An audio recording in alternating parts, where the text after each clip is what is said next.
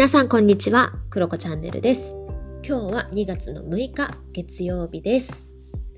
はい、ということで今日は獅子座の満月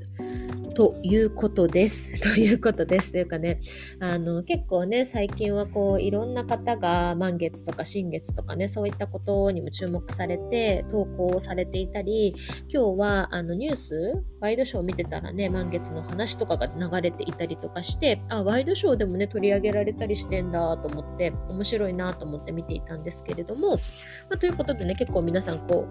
う、ね、注目してるのかなというふうに思うんですが、まあ、新月と満月ってね、あの、過ごし方がちょっと違ったりするとも言われているんですが、まあ、私のね、自己理解としては、満月は結構セルフケアをやったりだとか、あとは、こう、トゥードゥーリスト、新しいなんか挑戦したいな、みたいなことを書くっていうよりは、今あるものに感謝をして、それの中から、まあ、手放せるものをリリースしていいなって思うものを感謝をして手放すっていうようなことをやったりだとか、まあ、とにかく体を休めたりとか、まあ、そういう風にして過ごすように私は満月したりしています。はい。で、えーでまあ、その満月の話もそうなんだけど、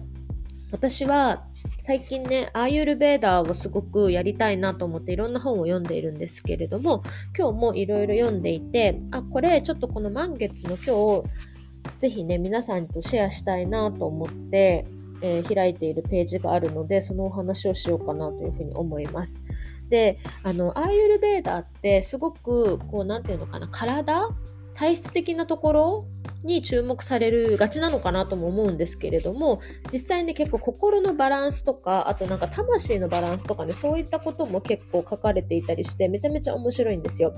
でそもそもなんかこうアーユルベーダーの中には4つの柱っていうのがあって肉体とか精神とかは分かりますよね。なんかねなんとなく。そしてね感覚器官とか魂とかこの4つっていうのが全て健やかであること。そして肉体と精神のバランスが取れていること。に加えて消化力が強くて毒素が溜まっていないことみたいなことをねベースにいろいろ語られてる本だったりするんですね。だからなんか体のことだけじゃなくて結構マインドみたいなところとかその、うん、捉え方新しい視点とかを取り入れるのにもすごく面白いなっていうふうに思っているしあと、まあ、アイルベーダーだけじゃないとは思うんですけれども、自分の体質とか気質っていうのを知ることですごくね、あの、生きやすくなるなっていうふうに思っているので、まあ、最近ね、これにすごくこう、注目していたりするんですね。で、まあ、それはさておき、今日私は何の話をしたいかというとですね、えアーユルベーダーの中に出てくる知性の乱れ、知性の乱れという話をちょっとね、シェアしようかなというふうに思います。えーこれはサンスクリット語で、プラギャパラーダというね、言葉があるそうで、まあ、そこから来ています。プラーギャっていうのが知性で、パラーダっていうのが乱れっていう意味なんですけれども、まあ、これは、なんかアーユルベーダーの、まあ、根底にあるのはインド哲学って言われていてなんか人間はもともと生まれる前からなんかその宇宙の真理とか法則とかも全て知っているよっていうのこれがプラーギャ知性だよっていうことですね。だからなんか知性って聞くと割となんかいろいろインプットをしてなんか知識量を高めたみたいな感じで捉えられやすいんだけれども真の知性っていうのはもうすでに自分たちが知っている生まれる前から知っているっていうことだったりします。で例えば、まあ、私なりの解釈で話をすると知性、うん、この意味の意味での知性っていうところで言うとなんとなく自分はうん乳製品が合わない気がする とかなんかこれ食べるとちょっと疲れやすいなとか油物結構食べるのきついなとか自分はこういう時に焼肉で行くと元気が出るとかいろいろみんなそれぞれあると思うんですよね。そういった自分の感覚としてこうだよねああだよねみたいなことがあると思うんですね。それが、まあ、ある意味知性かなというふうに私は捉えています。まあ、ただし、まあ、生きていると例えばあ自分はあんまり夜食べ過ぎちゃいけないなって思っているんだけれども、まあ、みんなと一緒にご飯に行くとついつい食べ過ぎてしまったりだとかうんあとはこ、うん、本に書かれていたのは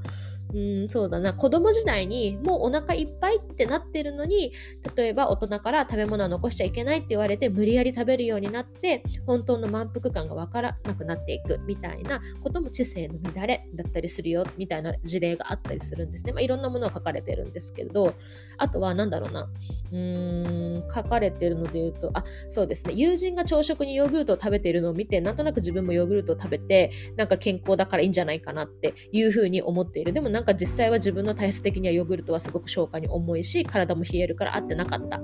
みたいな感じ。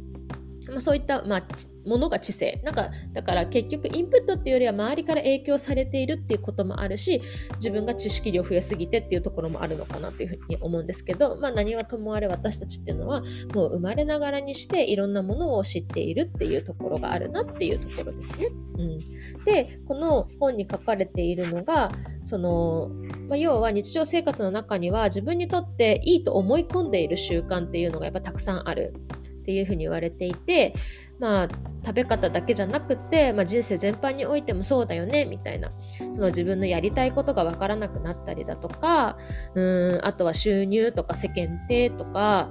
なんでしょうね。うん、まあ私はほら、あの、朝活がすごく自分に合ってるのでやっているけど、朝活いいって言ってるから私もやらなきゃみたいな。でも本当は自分は朝はゆっくりしていた方がいい気質、体質なんだよねっていうところが本当は自分で分かっているとか、なんかそういったところがね、あの、例に挙げるとすごく分かりやすいんじゃないかなというふうに思います。あとはやっぱり今の時代って SNS の広告だったりだとか、そういったものを目にするから、あ、これはいいんだ、いいんだ、みたいな感じで、えー、思っているとかね、そこに価値を自分で思い込んじゃっているみたいなところってあるのかなというふうに思います。なので、なんかそういった価値観っていう意味でも、いろんなものをリリースする自分の知性をうん優先していくっていうようなところ自分の知性は乱れてないかなっていう問いかけを一回してみるっていうのはすごく大事かなっていうふうに思います。はい、なんかねこの話はずっとやあの話しあのし続けると脳疲労とかいろんな話につながっていくんですけれどいやこういうのを、まあ、一個一個考えるのもまあいいのかなっていうふうに思いました満月ですしね。うんなんかこうやらなきゃみたいなところにね縛られてたりするうんことはちょっと手放してみたり本当は自分のうんそうだな体はどう言っているかなとか自分の頭とか心とか五感はどういったことに心地よさを感じているのかとかその情報をなしにして本当に自分に集中した時に自分の五感はどういったことを、うん、伝えてくれているのかなみたいな感じでちょっとだけね、あのー、見つめてみてもいいんじゃないかなっていうふうに思います。はい。ということで、今日は私が今学んでいるアーユルベーダーのことをね、ちょっとシェアしました。えー、私が今読んでいるのは、あかりリッピーさんという、えー、アーユルベーダーの、まあ、専門家の方ですね、が書かれた本で、アーユルベーダーが教える世界一心地よい心と体の磨き方という本を読んでいます。あとね、もう一冊、えー、アーユルベーダー360 65日心と体が整う人生がきらめく H だかな？なんかそういう話だった気がするな。ちょっと私が全部、えー、ここに本を置いてないんですけれども、そういった本を読んでいたりします。はい。ということで、まこれからもちょっとなんか、あ、この話面白いんじゃない？って思ったことをね、いろいろ、えー、細かくね、ちょっとピックアップしてシェアできたらいいかななんていうふうに思います。まあそんな感じですね。うん。満月ですからね、まあ、ゆっくりみんな過ごしましょう。はい、ということで、この後私はオンラインでお友達とお茶をしようかなというふうに思ってます。はい、あとね、ヨガをね、今からちょっとだけ、えー、短い間だけど集中してやろうかな。お茶の前に時間間に合うかな。うん、でもちょっとゆっくり過ごしたいと思います。ということで今日は以上です。